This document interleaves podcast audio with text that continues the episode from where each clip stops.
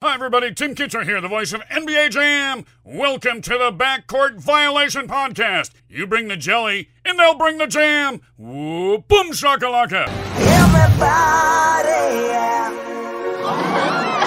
Rock your body. No fucking way. Everybody, yeah.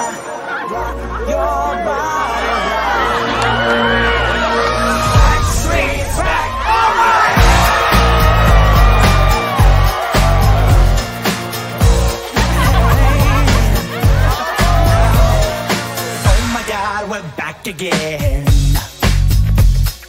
Brothers, sisters, everybody. Welcome back, ladies and gentlemen. It's season two of the Backcourt Violation Basketball Podcast. I'm your host, Tyler Rucker. I'm joined by someone special today. You know, Neem, uh, my typical co host, is out for load management. Shout out, Neem. Thanks a lot. No, but I wanted to start off season two with a bit of a bang. We've been out for a little bit, you know, take care of some off the court issues. And I wanted to have a special guest on to sort of start the get the ball rolling for season two. Um, Kyle Nishimoto, one of my good friends, please say hello to the listeners.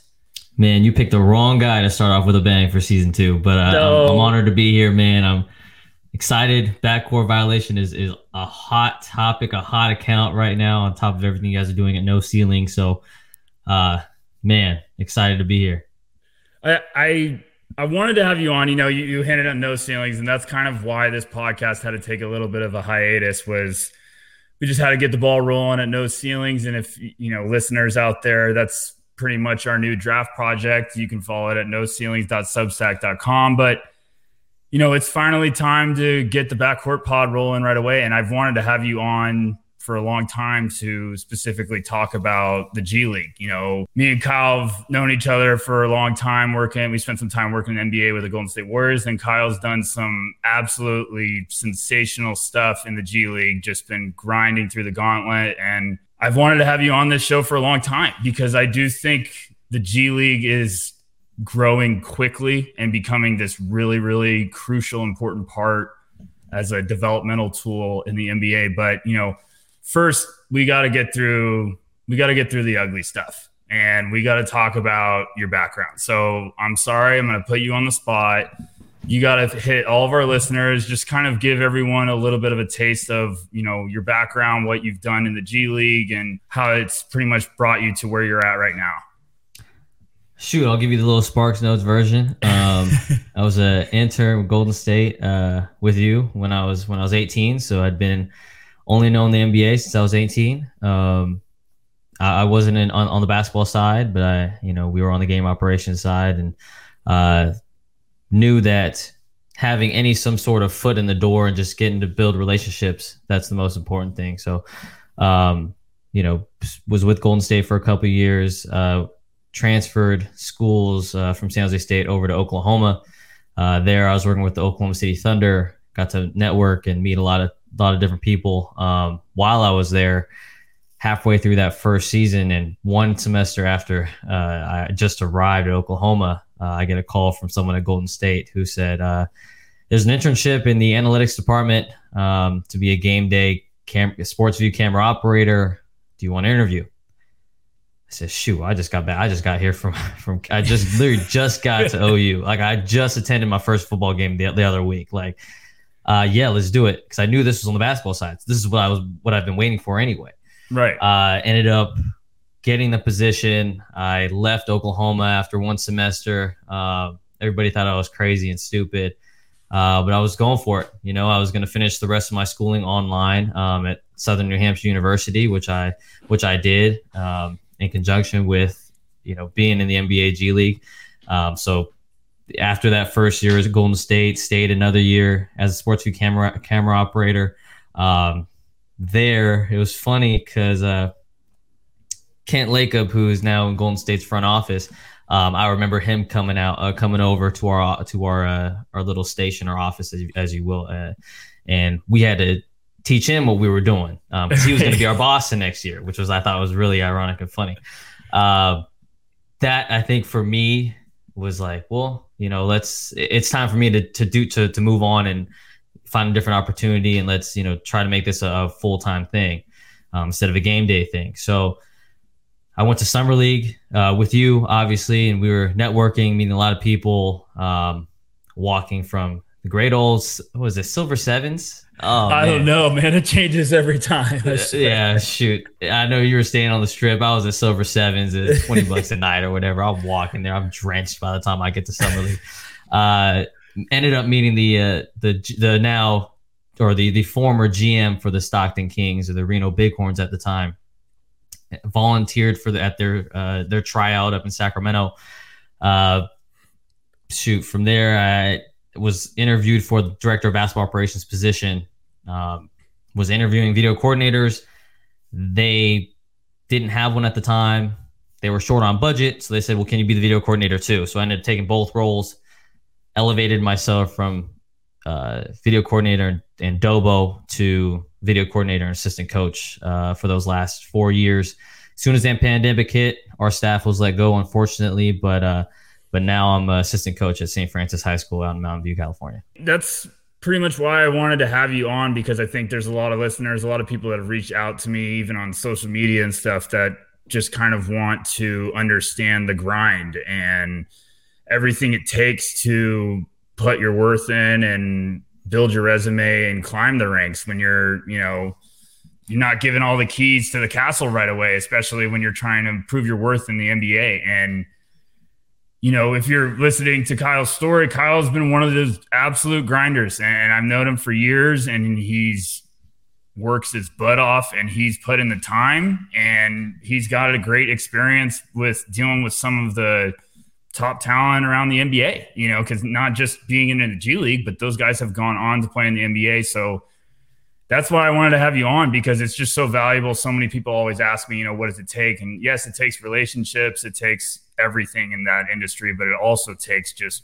grinding and wanting to do stuff that you know you never thought when it comes to staying up late hours and doing film like you can't imagine. So what's so fascinating to me that I think is important for listeners is you were pretty much in the G League, like you said, with Reno Bighorns when it was not really it was still kind of getting rolling. Not it hadn't really hit that next level of popularity. I mean, has it just impressed you how much it's developed each year and do you think it's just going to keep getting bigger and like talk about how it was those early years compared to you know your most recent time with the stockton kings Yeah, shoot. I I actually looked it up before we were getting on this podcast. I, I wanted to see how many teams there was in that 16, 17 season. Um, and there was 22 teams. Uh, now I think there's 28. Mhm. Um, back then there were there were locations where we were we were in the cuts. All right. uh, i know yeah. see we i have to get La Quinta I, Inn. I have to Come get kyle to loosen up all you listeners kyle gets a little professional but once i get him going like it's okay we're gonna get him we're gonna get him feeling good now now, now we don't you can't be too professional on the backcourt pod you gotta have some yeah. fun with it yes Well, I'm gonna- i know these stories so go yeah, ahead La Quinta, you know, bathtub may not work, the drainage system may not work. You're a professional team associated with the NBA G League, so uh, that was uh, a real eye opener for me. I think, um, but the the then it's just completely night and day from my first year in Reno to the name change, the sponsor change, everything, you know, and it's uh the, the G League now, which it was the D League, and you know the the accommodations are a lot nicer now.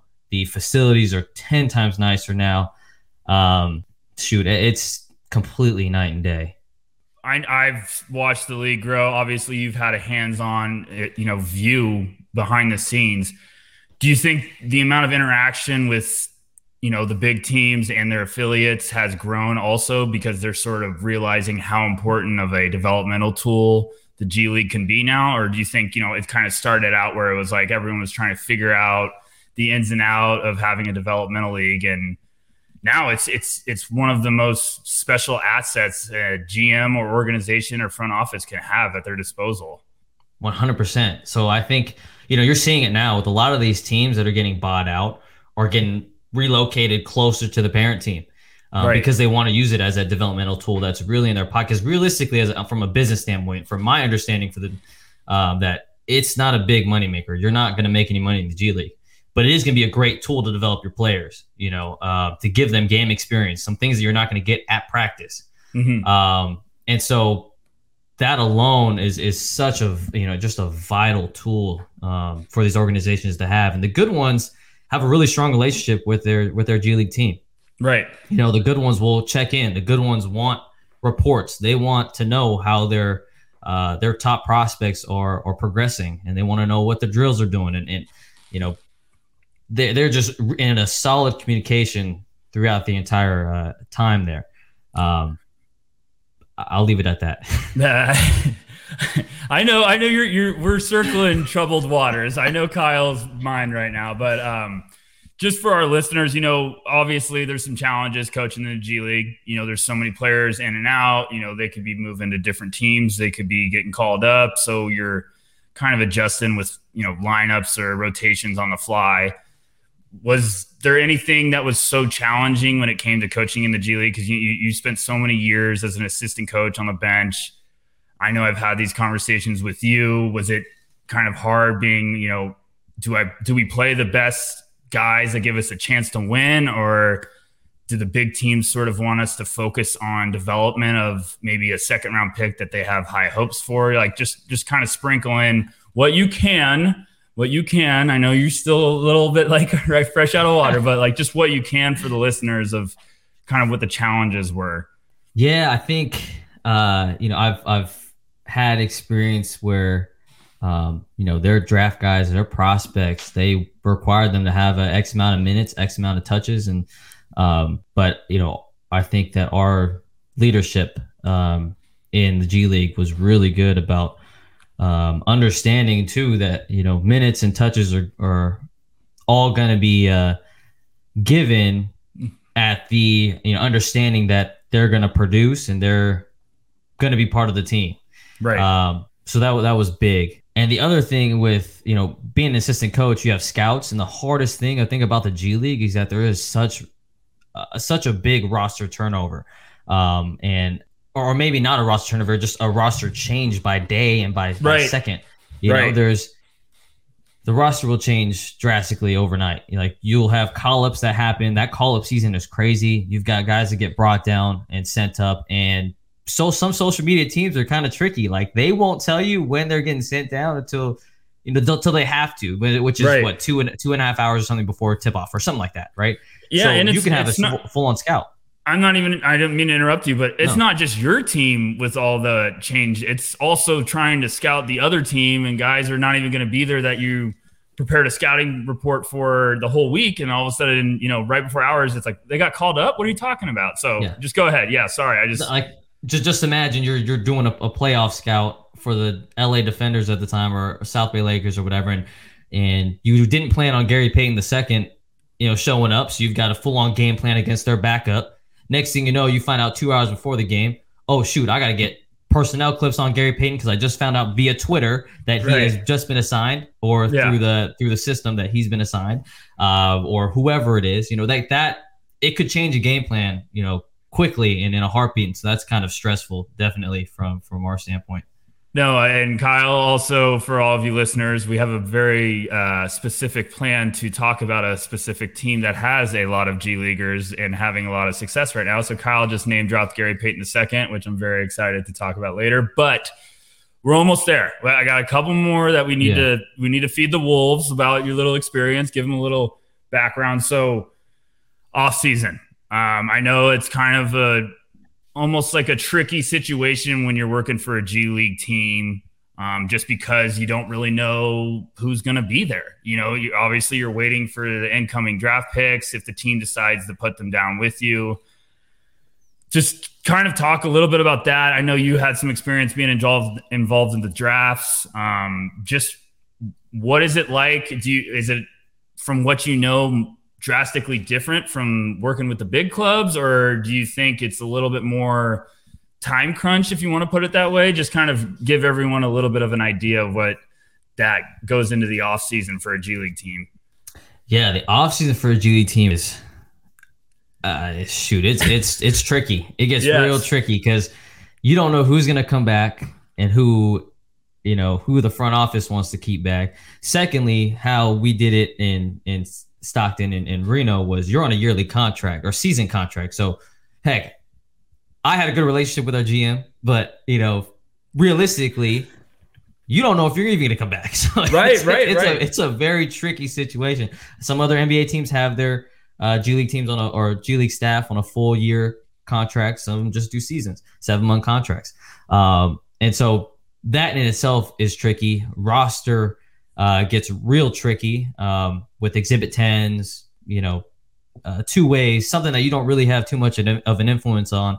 Um, RGM was great in Stockton, uh, wanting to hear our opinions on on certain guys, and uh, you know, I, I, think that's that's a huge key. Uh, uh, that was a huge key for our success too. Was uh, we had open communication between our our GM and our staff. Now I'm gonna get into some fun stuff. So I'm very passionate just because I've known you my whole life. I've seen the work you've put in. I've watched the G League grow with your time in the G League um, as an assistant coach and, you know, doing the behind the scenes grind.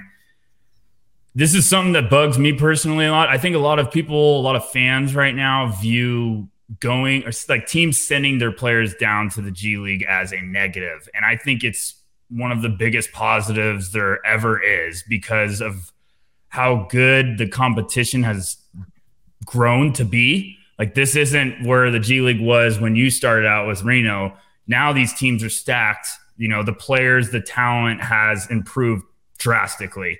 So are you on that side where you just think like it's absolutely a sensational tool and valuable for guys kind of you know, those raw prospects that might get drafted in the second round that had a bad freshman year or one and dones, and now they get to go build some confidence and kind of see what it's like before they have to go perform for the big club. Because just you know how how much success has been in the NBA. I mean, just talk about when you get guys down that do you think they're kind of discouraged or viewing it as a negative? Or do you think they quickly realize like okay I could I could really use this to kind of work on my game yeah, I think naturally that's a good question. I think naturally, I think uh, you know all players in the NBA as soon as they hear they got to go down to the G League team, um, it's kind of a negative connotation. Mm-hmm. Um, it definitely was my earlier years um, in the G League, but I think now it's getting a lot better, uh, mm-hmm. where it's turning into more of a positive thing than any type of negative effect. Um, you know, for a plain example, somebody who's just absolutely killing it, and I don't want to. We'll talk about this guy later, but you know, Jordan Poole is someone who absolutely just struggled and had to come mm-hmm. down to the G League, and and we saw him, you know, struggle. Right. But look at the kid now, because what he needed was game reps, and that's something that you know Rico Hines, who I learned all my stuff from, all my player development, and and uh, taught me the whole NBA game was Rico Hines, and he's the one that taught me, you know, the G League's not a bad thing. It gets you right. game reps and in the NBA, you're not going to be able to get game reps. You'll get you'll get scrimmage time at practice, but that's completely different. Performing in front of fans, you know, being a starter, whatever the case may be, game reps you can you cannot simulate anything better than the game itself. This is where we're gonna start having some, you know, some real fun. We're getting into the dessert. We had the uh, appetizers. Now we're getting the main course and dessert. So why I wanted to have you on is obviously talk about G League, what we think about it, what your opinion was moving forward. But lately, we've seen a lot of big name high school prospects go directly to the G League. And that's looking like it's going to start becoming a trend that is going upwards in a hurry. You know, like Scoot Henderson's going to be mm-hmm. there for a little bit if he doesn't go somewhere else next year, but he's going to be probably a top three pick upcoming draft for 2023. Jaden Hardy this year, you know, looks like a guy that could be a top 10 pick, absolutely, after some hype. But what I really wanted to talk to you about was kind of your past experience because, you know, we've never really talked about this on air, but you got to spend some time last year working the G League Ignite scrimmages, you know, kind of that week building up to those scrimmages, got to see Jonathan Kuminga, who got drafted by the Golden State Warriors, Jalen Green, um, Isaiah Todd, a number of those guys. What was it like seeing those guys for the first time compared to your previous years with, you know, seeing all these G League talented players? Was it just kind of immediately you were impressed? I mean, what did you kind of think of each guy? Because I know we have a funny story because, but I'll I'll save that for after your answer about you know what you said to me. Yeah, I, I'm. I was absolutely blown away. Uh, Yeah. with the level of talent that was down there. Um, you know, I was assistant with Ty Ellis and Stockton, and Ty got the chance to to create a little G League super team, if you will, to to you know put these uh, G League Ignite players, um, you know, through the ringer a little bit and Right. show them some some G League vets and some toughness that they have in the G League with the you know tons of physicality that's in the G League game. Um, you know, it's it's dang near a a fist fight. It's a Right. very very physical in the G League because you're dealing with grown men and uh, how these players like Jonathan Kuminga and Jalen Green and um, Daishen Nix and and Isaiah Todd, the way that those guys handled that physicality, I thought it was it was awesome. You know, you can definitely see their development and how comfortable, how more comfortable they are in the NBA game just because they're around uh, those NBA coaches and NBA personnel um, to really teach them that game because it's it's completely different than the than the college game just in terms of speed and everything else. Um, it's a very pick and roll heavy game. Um, so their development and what I saw during that week was it blew me away at, at the amount of talent that there was there. I okay, well, I gotta go to this point because I, I can barely hold this in. So that scrimmage week happens. Kyle and I usually have some conversations. We'll we'll call each other and it's more of like, hey, have you watched this guy? Just we've we've trusted each other. We've built some trust and I value his opinion because he's got a great eye for talent. And um, sometimes I get lucky and he agrees with my opinion. So when that first week happened, you called me after that first practice with the because it was like the hype building up to the scrimmages that you know scouts and NBA personnel couldn't go to, Right. which was just vicious and very annoying if you're an evaluator. But I remember you called me that first practice right after, and I answered the phone, and you were just like, "Oh my goodness!" And I was immediately I was like Jalen Green, and you were like, "No, Jonathan Kuminga," and I mean, just kind of talk like, what were your first you know reactions? What stood out to you about Kuminga? Um, how do you think you know he ended up getting drafted by the Golden State Warriors? I thought that was the perfect place for him to end up. How do you think he's going to progress? Do you think he's going to be this guy that has all this potential and can be a star in Golden State? I mean, just kind of give everyone a vibe of what you first saw and how you're seeing him grow. Yeah, I, uh, I, I when I put this comparison out there, I, I definitely did pump the brakes on myself because I get too excited. Uh, but the guy was like a like a Kawhi Leonard. Like the dude was, he had amazing footwork. When I found out the kid was 18, I was like, "There's no someone slapped me because there's no friggin' way." the kid was 18 years old with that great footwork, long arms, shot the heck out of the ball too, which is something that you know has been unquestionable. But the kid was shooting the crap out of the ball, you know, and uh, I, I was just so impressed with just defensively. He was a he was a lockdown defender um, for that, you know, during that game too. Um, Jalen Green, I heard a lot about his athleticism and everything. So I, I maybe it was more shocking to me for Jonathan Kuminga because I didn't really necessarily look too much into him. Mm-hmm. Jalen Green, I heard all these great things about, and he lived up to the bar. I heard about all of that, so I kind of had it coming. Uh, but Kuminga just absolutely just blew my mind uh, with his amount of talent and how receptive he was. And I was talking to the uh, strength coach there at, at the Ignite because he used to be our strength coach in Stockton, and he said, "Yeah, that kid is a hard worker. That kid just, you know, does whatever it takes to get the job done." Um, but the key piece, like you mentioned, was he had to go to the right team. He had to go to a team that really uh, values development, and I mean development in the G League. I think that that's something that he needs at, you know, him being 18, being thrown into the into the fire. That some players can go straight into the NBA game and make a huge impact. For him, he's he's still so young. He's got so much to learn, but he's got some very strong foundational pieces.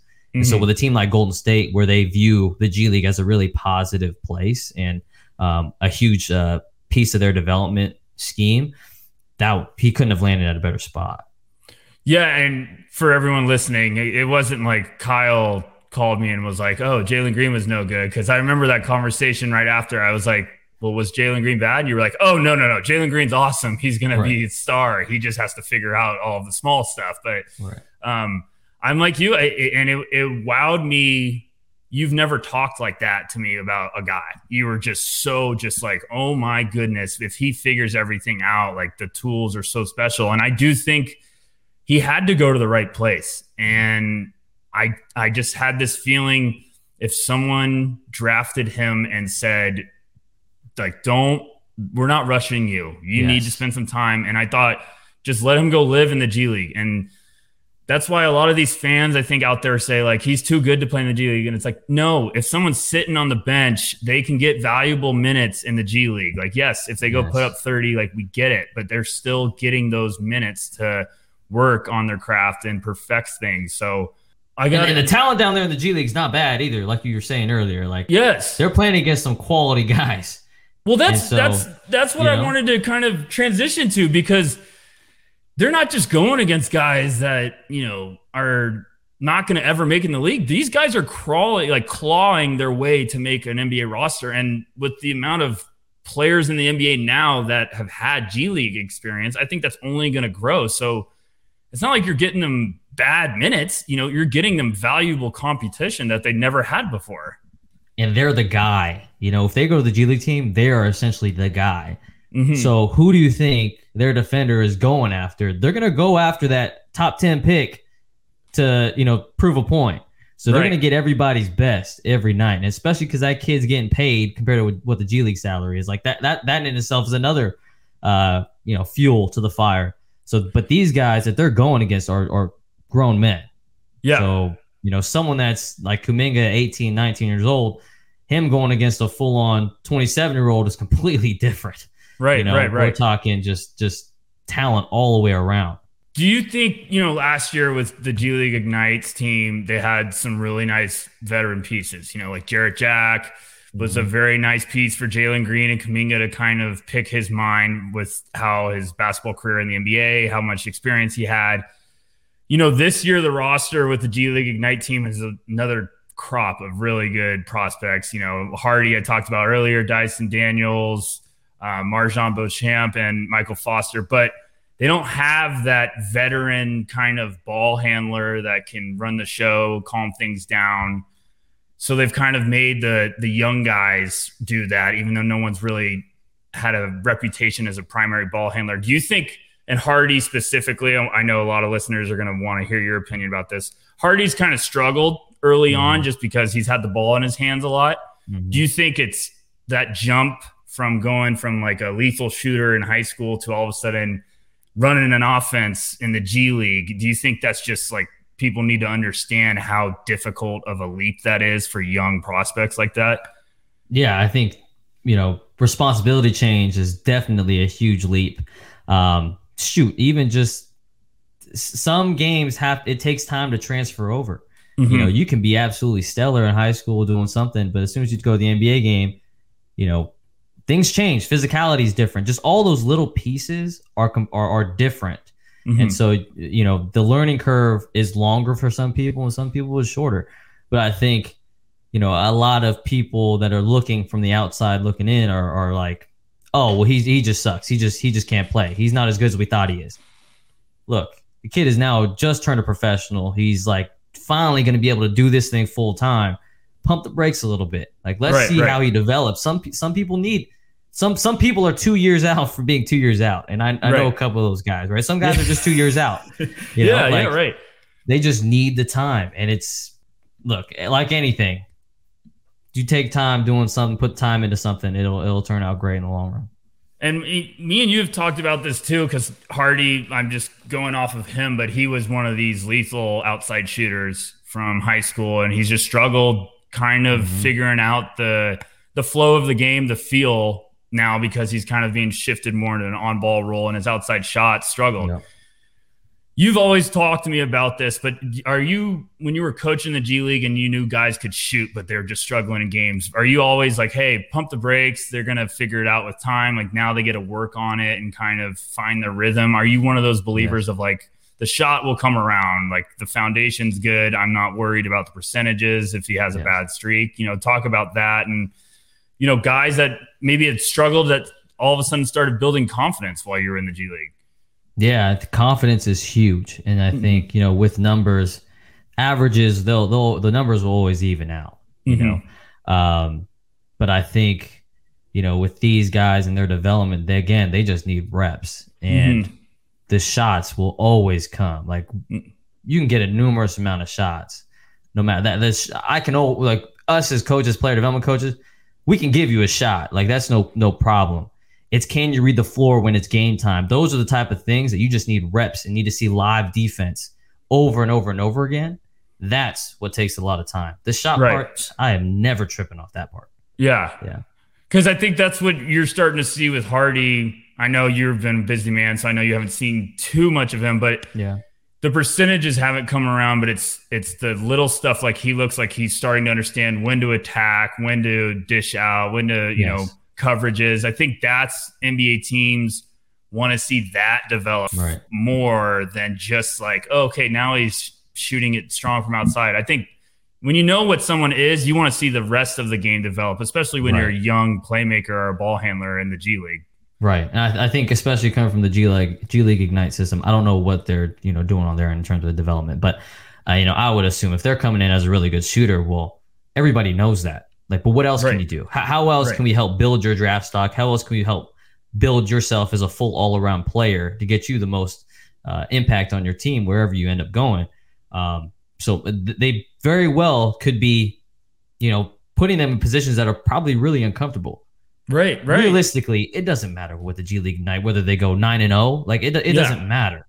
Their Right. purpose is to develop those guys to to bring some really nice pieces to the NBA, right, right? So that may what, what that might be what their strategy is, and I I don't blame them for that. You know, I think guys need to be put in uncomfortable situations so they get comfortable with it. You know, right, right, And, right, right. Yeah, um, yeah. So if if Jaden Hardy, you know, if if if if he is a prolific shooter, we know that he can shoot. So right. what else can you do? Yeah, how else can we develop maybe his weaknesses to make it a little bit more level playing for how you know that might be why they're putting him in a position where he has the ball in his hands and has Yes. to facilitate or make decisions more often because like you said, we know he's a shooter, but what else can he do? What else can he improve to make that his promising skills at the next level? So Imagine imagine if he could shoot coming out of high school and all of a sudden now he's a secondary ball handler for you or a secondary point guard. The more positions you can play, the more minutes you get to play. right. right? Because the more the more positions you can plug yourself into. So it never hurts to learn a new position. I wanted to do something special because they're having a lot of success. Now we did our massive dive on the G League, but me and you spent some time with the Warriors. Um, they've been scorching this year, along with the Phoenix Suns. Shout out Neem. But what's so interesting about us talking about the G League and now bringing in the Warriors is the Warriors have gotten some really good rotation pieces from pretty much nowhere this year, and a lot of those guys that have stepped up have spent a lot of time in the G League, and you have had in person glance at how impressive they've been. So, I mean, we got to let's just start with Gary Payton second because I remember going to games, talking to you, breaking it up, and I was just like, "Wh- why can't this guy stick in the league? He just destroys everyone down here. So, just talk about like your experience going against Gary Payton the second, and you know now what he's doing with the Warriors. Are you are you surprised? Are you do you think it was just a matter of time before he found that fit and got that chance? Yeah, I think it's a combination of all that. I mean, the the biggest thing that was missing from his game with his was his shot. Like he Mhm. couldn't shoot, but he was defensively he was great.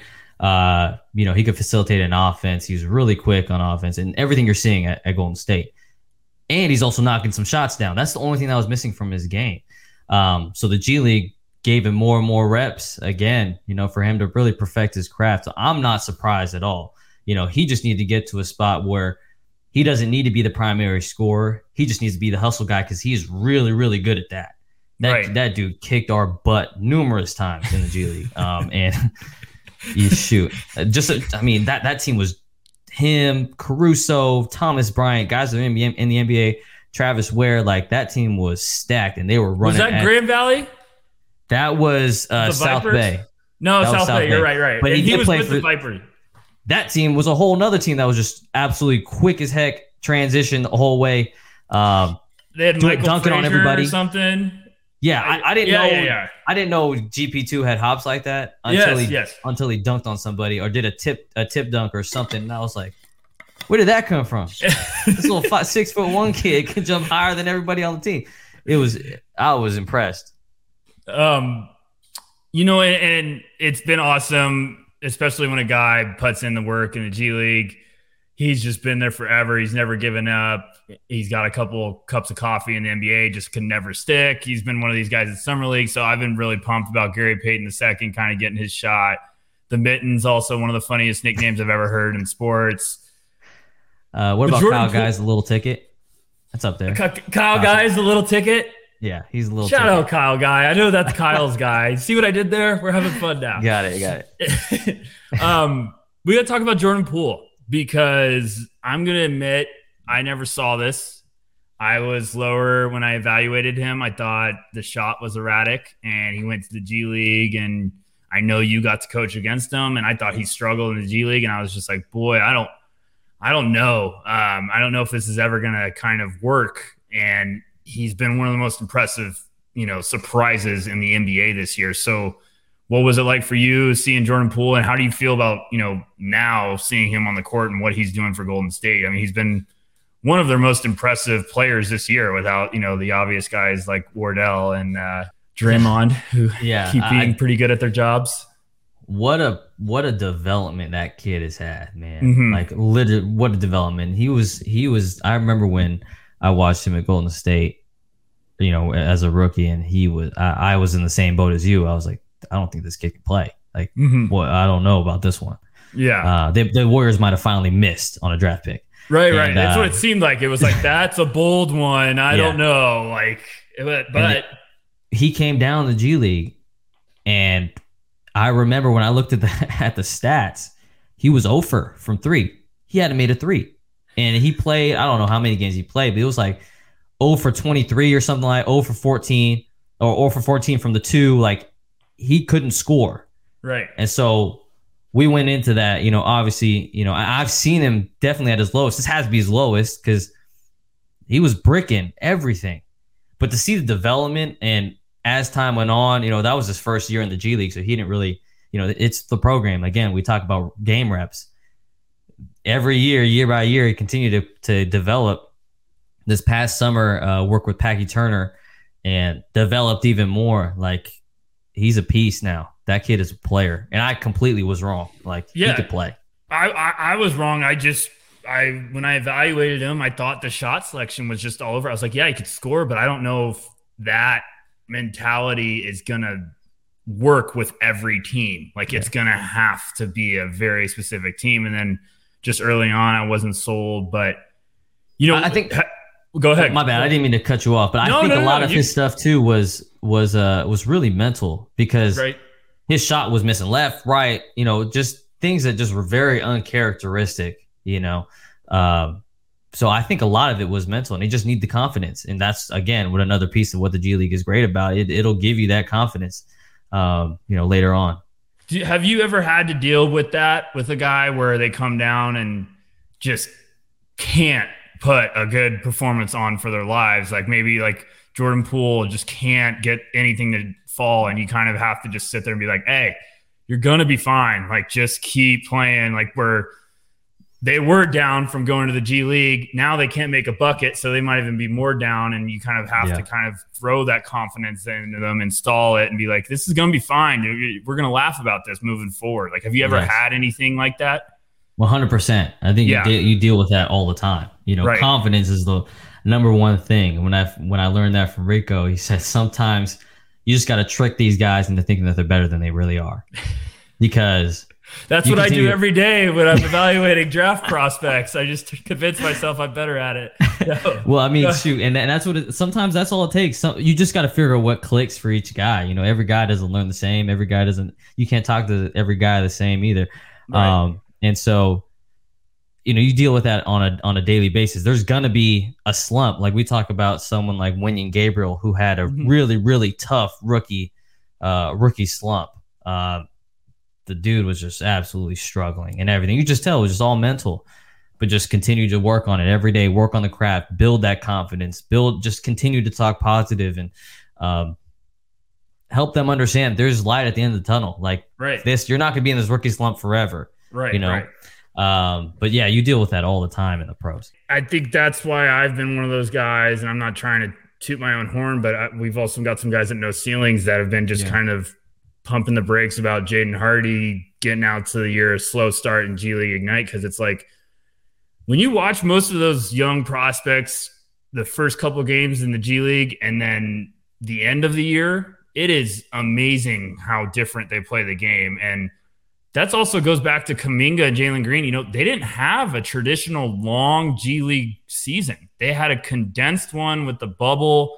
I think a lot of people got caught up in, you know, Kuminga's percentages. I was like, Mhm. he has a small sample. If if with that small sample, if you have a stretch of three bad games, it's your numbers are going to look terrible. So I think it's really important what you're talking about, just like the confidence building, and you could see that, like we talked about before, this is becoming a really crucial tool to build confidence in young players that just need some run, and it can do wonders if they get that confidence when it Right. comes to the rest of their career.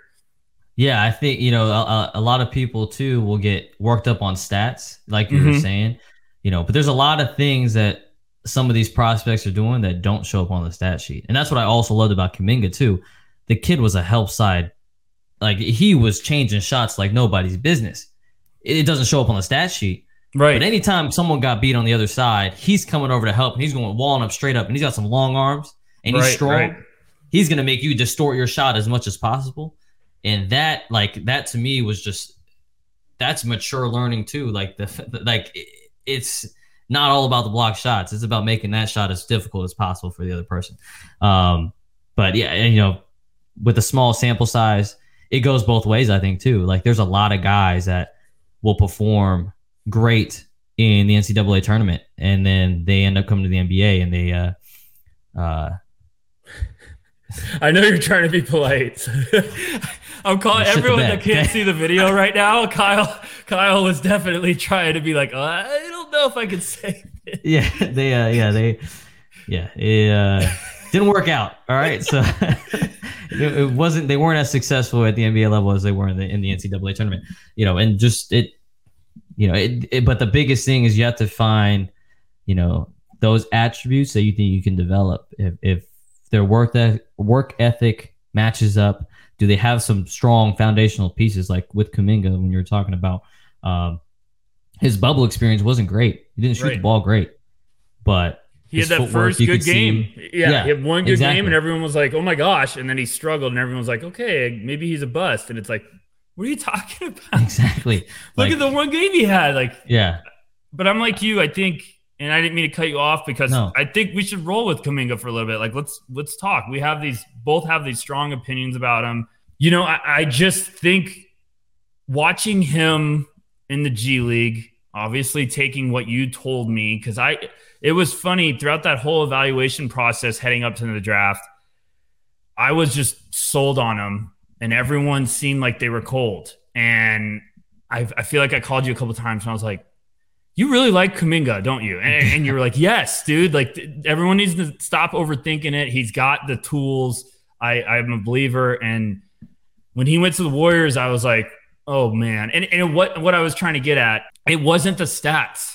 It was the flashes on the screen that you could see, like the defensive awareness and potential to be a real problem for uh, like opposing teams is there. He just needs the reps because you could see like the awareness of where to rotate, you know, the potential to be a shot blocker. I mean, and he's Yes. just built like he's been in the NBA for five Yes. years and in the weight room and he's Yes. 18. So, the kid is Um, 18 that's the biggest thing right. the kid and is I- 18 and we chase numbers too much with young kids, but they're not finished at all. Especially Close. like G League guys like this, they're not finished products at all. So I don't know. It- It's just, what do you think about Kuminga moving forward? Do you think, from what I don't know how much you've watched of him in this year in the G League when he's down there, but in the NBA, he's shown some flashes. Even he just looks like a guy that's going to potentially be a problem. Like I don't there's been throwing around some rumors about people trying to trade him to get bigger pieces. I was like, I don't know if I would touch Kuminga. I would I leave him to see what you got. You might have a gold mine of a prospect for the next 10 years. Yes. Like I, I like how, how how many years do you think Draymond has left? Oh, I hate this because hate to put you somehow this is going to get put you on around to. Draymond. No, it, the problem with Draymond, or the good thing about Draymond, is what I'm saying is he he doesn't need to be this offensive weapon because he's Mm-hmm. so special all over the place and he makes an impact. So I I could see Draymond extending his career longer than we think. But I, I think I know where you're going at with Kuminga because why wouldn't you just have him sponge up Draymond as, as much and slow as possible? And I still believe in James Wiseman. I'm just going to Yeah. throw that out there For So, sure.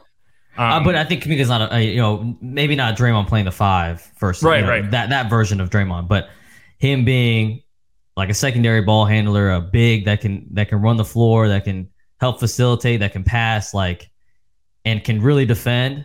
I think that trade off of the torch is going to be great for Golden State. Like I Right. think Kuminga is going to be something that Golden State fans are going to really be happy for for a long time. I mean, he he's he's done some stuff. I mean, I saw it in summer league. And summer league when he showed it, I was like, "Oh my goodness!" Just I was like, "This kid figures it out, and things slow down. He's going to be a Right. freak of nature." And then he's done some stuff already in the NBA in limited minutes. Like, woo! Oh my goodness! Like it can only go up because No, he's 18. yes. He's got some, some foundational pieces. He had 25 the other night for Santa Cruz. Like he can Right. score, but imagine him continuing to learn from people people like Draymond, from Steph, from you know, they've got some some legitimate pieces that are real strong NBA vets that can teach him the game. You know, I think he's in a the a great position to really have a, a really good and long career in NBA.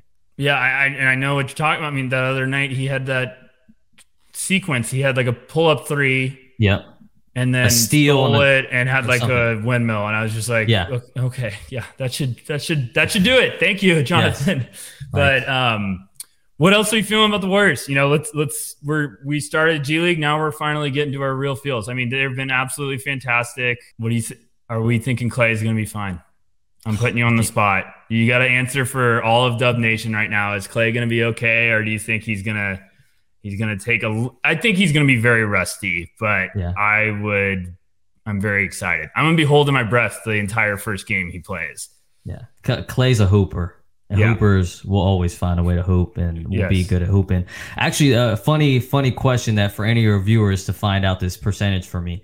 Uh, when I had when I was early in my career trying to get into the G League, I don't, I've never told you this story before. No, I love I- this. the- Come on, hit the me. Warriors were in the, the finals, right? Uh-huh. Uh, I obviously had a credential to get into the building. Oh my gosh, did you just humble brag me so hard? No, no, no, no, no, no, no, no, no, no. But no, but the, the, I, I used it not as I was supposed to, but I got an executive from Golden State to. It was okay for that. So they had a practice, right? I had texted Larry Riley or, or emailed Larry Riley asking if he could meet to, so I can get some advice or whatever. Humble brag. They're having the NBA final practice. He said, "Yeah, come by Oracle. Uh, do you have a credential?" And I said, "Yeah, I just have like an old game day one." He's like, "Yeah, perfect. Just use that. Walk in. No one's gonna give you any issues." Amazing. I walked Shout out in. Larry. Yeah, which is completely different now. Now they're top flight security. But uh, I end up getting in, um, or shoot, maybe Larry gave me a, maybe Mr. Riley or Larry, whatever you want to call him. Maybe he gave me a game day pass or whatever. But I end up going to practice. I'm sitting in the stands with him, and we're just watching NBA Finals practice. And he said, "You know what? I, out of anything you learned from me, I, I really want to know this because I'd never figured it out. How many of guy how many- how many kids of former NBA players come out to be something really good? He said the percentage has got to be pretty dang high. He said I don't know the answer to it, but I always want to I always wanted to figure that out. So I went on a mission to try to figure it out. Next thing you know, I'm at G League. I'm have a job in the G League. I completely forget. But if anybody wants to figure that out, feel free to go ahead and Are you so you're basically telling me and our listeners if I start going down that rabbit hole, I'm just gonna blink and be uh, working in the G League? I mean, I don't know, but just think about. I mean, I think there's a there's something to be said there for former NBA players whose kids end up being a really good NBA player. I, Steph, Clay, I, obviously, you know, are obvious choices there. Um, I definitely think there's something because I'm a big sucker for when I evaluate guys' bloodlines. Like even if Right. your cousin was uh, an NBA guy. Like I, Right. I I'm a sucker for that because it's in the blood and you are gonna understand what it is. But sons, you know, I, I mean, obviously Steph and Clay, like you just said. Right. Um, of course, I'm drawing a blank, and I'm gonna get we're gonna get called out on Yeah. social media for not knowing. I guess off the top JaVale of my head. McGee. I mean, he yeah, he's had a long NBA career, but he's his mom played in the WNBA, right? Uh, We're count. We'll count that. I Sure. mean, we'll Uh, go to the officials. I think the officials are going to give us a pass. if not, then I'm gonna throw. I want. I'm gonna press the button so I can get a review. Uh, shoot, who else? I mean, But it's a it's a great point, and yeah, um, that's awesome about Larry Riley. That's a great story. It's always cool when the big ups give uh, give some time for the you know the hungry kids, the the, the small ones that are down the food chain. But there, that's got to be something. Of course, every LeBron fan on right now is going to be like, "Well, it's going to happen with LeBron and his kid and Bronny." But shout out Laker fans. Um, I'm trying to think of another one. Why can't I think of anyone? there's there's got to be more. There's no way. I'm. There's no way. There's only two because Larry Riley wouldn't. Know, he wouldn't ask me to find an answer out if if there was only two, uh, or three. Well, Chamberlain had like 900 kids, right? So he probably has a couple of kids in the league. that's that, I t- I've warned people when they come on this. I'm like, it's this is no filter. All right, well that's that's gonna do it. Um, I was really pumped to do this episode. I've wanted to do this since last season, and I've been promising that you know the basketball podcast by Backward Violation. We're gonna have a lot more guests this year, a lot more strategic people to have on here that I think listeners can learn a lot from. Kyle, it's been fantastic to have you on. I, I know your knowledge and your experience, someone's going to listen to this and it's going to help them a long way in the basketball industry or, hey, maybe in life. Who knows? Maybe they're just really pumped about coming up. But I just want to say thank you for coming on. Our first, our first guest ever, Kyle Nishimoto. Wow. I mean, that's a that's a big one. You put that on resume Put it on a builders in a t-shirt. hurry. Put it on a t-shirt. first guest. S plug what you're Wow. doing. Anything you want out there. Like this is your moment. Go for it. Plug whatever you want. Shoot. Uh, shout out St. Francis High School. Uh, Shout out St. Francis. Get on board while you still can. uh, Kyle's doing shoot. big things there. I'm proud of him. My What DMs else? are open. If anybody's looking to be a video coordinator, uh, let me know. I'm more than you know willing to teach you about Hudl, Sports Code, and Synergy, all the ins and outs, because something that I wish I would have known back then. So let me know. Eh, seriously, that might have been the most valuable piece of information. If anyone, I know there's guys out there that I talk to every day that have questions about that. If anyone has any questions about that, Kyle is your oracle. Like, please reach out to him. The kid works so damn hard behind the scenes, and I've seen it with my own two eyes. So, Kyle, thank you so much for coming on here, starting off season two with a bang. Um, I think this was very important and a valuable topic moving forward because it's going to be relevant for years to come. And for everyone that's listening, you know, buckle up. Season two is going to have a lot more guests, a lot more fun. We'll eventually get Neem back in here to uh, give us some laughs. But you know, like I said, he's load managing, so you know we'll have to we'll have to see what other curveballs we have. Moving Well, Neem, you got some big shoes to fill. All right. And Yeah. any other guest that comes on this dang podcast, you got some big shoes to fill. So I feel bad for you, but uh, I'd hate to appreciate that. you again. No, no. Thank you for coming on, Kyle. And uh, for everybody else, my name's Tyler Rucker by with Kyle Nishimoto. Thank you so much for joining us. I love you all. Stuck around St. Petersburg when I saw it was a time for a change.